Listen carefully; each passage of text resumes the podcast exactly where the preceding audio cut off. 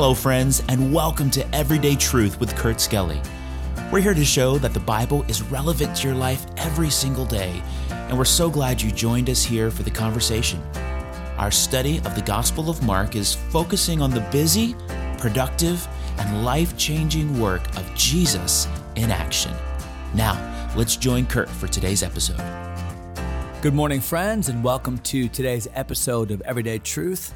I have a postcard here from our friend and missionary, John McNeish, and it's kind of a random postcard there of a mountain and a forest, and I can't tell you where it is, and I can't tell you where John is because he's a missionary ministering in just a hot spot, and it would not be safe for us to tell you where he is, but know that he's in the will of God, serving the Lord, and needs our prayers.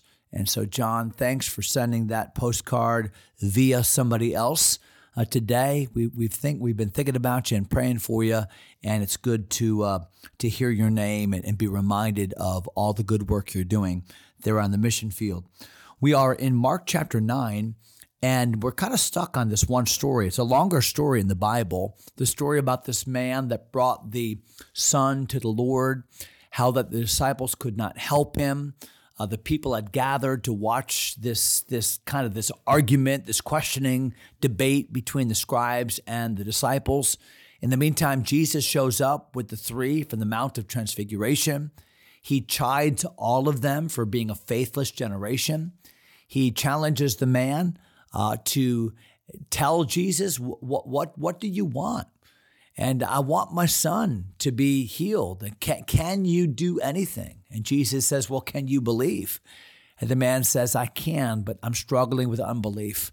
And yet just that little investment of faith in a great God, little faith in a great God. And what did Jesus do? He healed him. And did not just healed him of the demon, but gave him strength. And now he's up and on his feet. And what a great miracle that is. But there's more to this miracle than just the miracle. Remember, miracles in the ministry of Jesus were never an end to themselves. There was always a deeper teaching. There was always a greater purpose. And we find it right here in Mark chapter number 9. And I want you to see it. Mark 9 and verse number 27. We'll just pick it up here. Jesus took him by the hand and lifted him up, and he arose. And when he was come into the house, his disciples asked him privately. So the miracle is over. The man has been healed, the boy. The scribes have gone their way. The crowd has scattered. Now Jesus and the disciples are in a house, and so they have a relative amount of privacy. And the disciples have a pressing question on their heart. And it says here in verse number 28, his disciples asked him privately, why could not we cast him out? Lord, you've rebuked us for a lack of faith. We saw what happened. The man came to us. Why couldn't we do this? We wanted to, but we were ineffective. We did not have the power. Well, what happened? What a question. And I think it's a question that we ought to ask ourselves at times as well. And that is, why is it that we sometimes are powerless to help people with real needs? Why sometimes does it seem that even our best intentions and our organized efforts as a local church are but a drop in the bucket when it comes to really meeting the needs, the spiritual needs, the desperate needs of people? It's a great question. And watch what Jesus says in verse 29. And he said unto them, this kind of miracle, what you just saw, the impressive nature of the expulsion of this demon, this long-standing problem in this young man's life, this kind can come forth by nothing but by prayer and fasting. So there's the secret. The secret is the fertilization of faith is something that takes place ahead of a given episode. See, we all want to have great faith when the situation arises or when we're called upon with a great question or a great need, or we face a situation like this where somebody is desperate, we need to help them in some big way. Yeah, we all want to have faith in that moment, but faith is not born in the moment. Faith is not developed in a one-time situation. No, faith comes from our relationship with the Lord, and that's a private relationship. That's a relationship with the Lord that is built and nurtured over time. So Jesus said this kind of miracle can come forth by nothing but by prayer and fasting. Now, I want you to think about this. Prayer is probably the greatest activity in the life of the believer to exhibit faith than any other activity. Why do you say that? I say that because prayer is an activity, a discipline in the Christian life that we would only do if we really believe somebody is at the other end of the line. Sometimes I watch my grandkids or my kids back in the day, and they like to mimic mom and dad. So they like to play like they're talking on a telephone. Now, when my kids grew up, we didn't have cell phones. They didn't see dad on a cell phone per se, but they'd like to, I guess maybe they did a little bit, but they like to play with their play phone, right? And they just jabber, and it's funny and it's childish. Why? Because there's nobody at the other end of the line. And the older they get, the more they realize toy phones are not something I'm going to continue to do. Now, I'm afraid sometimes that's the way we look at prayer. We look at it as a novelty. We look at it as a childish thing. But the older we get, I think the more sometimes if we're honest with ourselves, I think sometimes we have to admit we really don't believe there's somebody at the other end of the line. Like if I told you today, you could call the most important person in the world and you've got his private cell number. He's the richest person in the world. He's the most powerful person in the world. You have his private cell number. He'll answer anytime you call. You would use that number. And yet we don't pray. We have not because we ask not. And the reason we don't pray itself is a matter of a lack of faith. Because truly, if we believed somebody was at the other end of that line, we would be talking. We would be praying. And so Jesus said, prayer is both the indication of and the fertilization of faith in our life. Prayer and fasting. What is fasting? Fasting is a temporary departure from what I need to signify that there's something I need more than what I need. Does that make sense?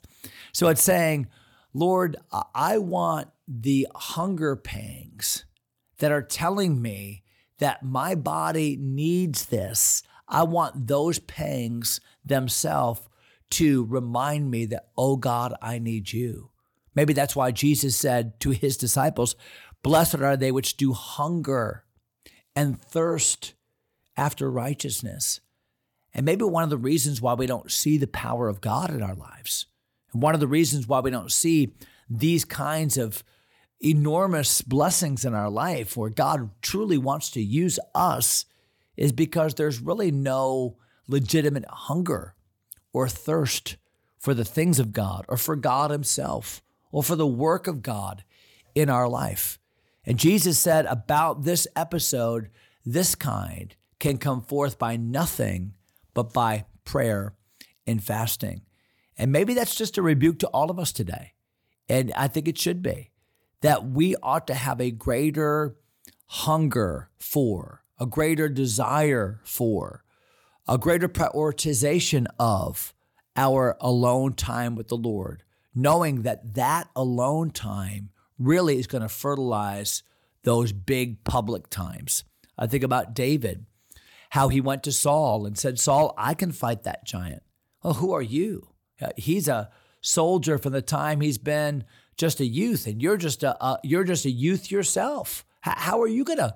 Well, I fought a lion, and I was able to kill that lion to save the sheep, and I fought a bear, and I was able to kill that bear to save the sheep. What was David saying?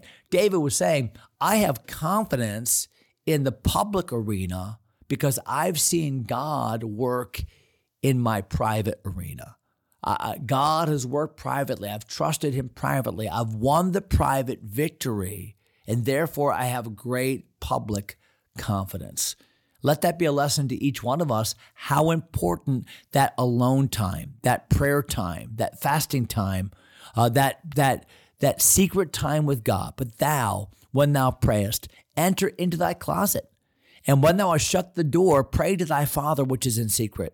And thy Father which seeth in secret shall reward thee openly. We saw an open miracle here in front of all these people, but it was all predicated upon a private, authentic relationship with God. So what a teaching for all of us. Now let's move on real quickly. Verse number 30, where the Bible says, and they departed thence and passed through Galilee. So remember, Jesus has lately been up in Caesarea Philippi. He's been outside of the normal environs of his ministry.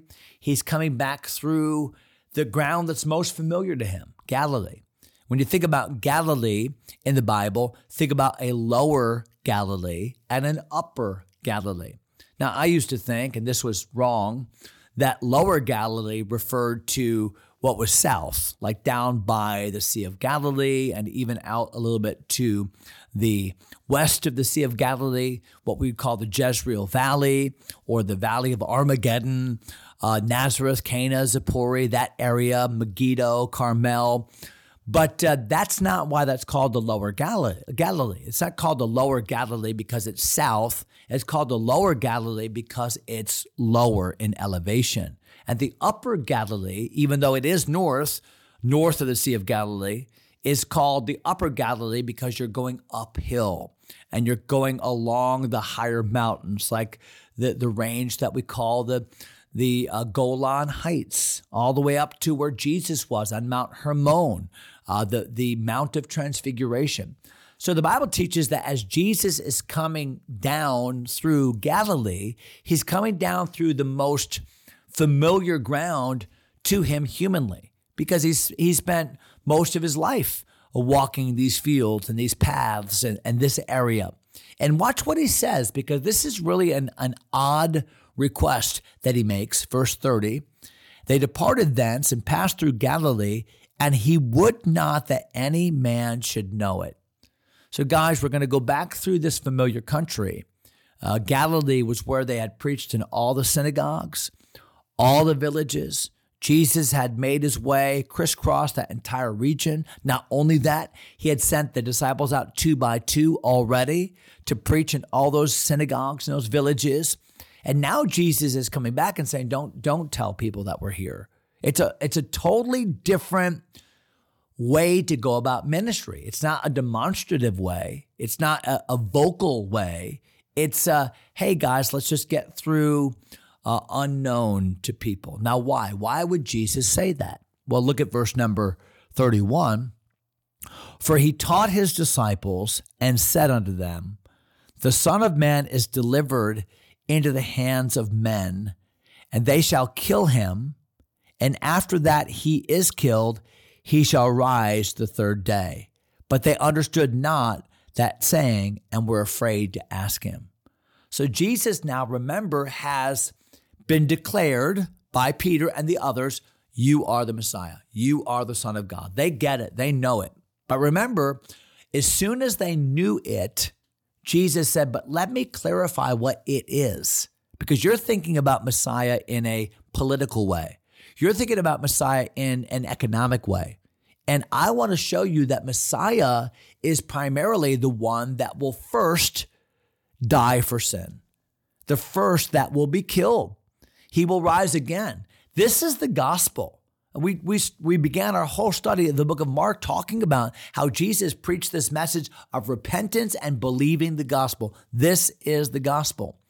But people are not going to understand this. It's going to cause confusion.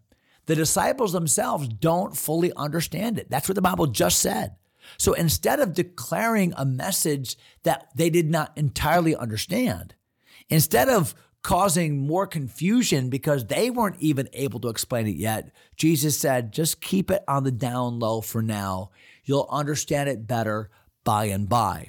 And that's the point here in verse number 32 when it says, but they understood not that saying, and they were afraid to ask him. Have you ever been in a class or in a church service or maybe back in school back in the day, and somebody, the teacher taught something, and you knew that the teacher thought, well, everyone should understand this.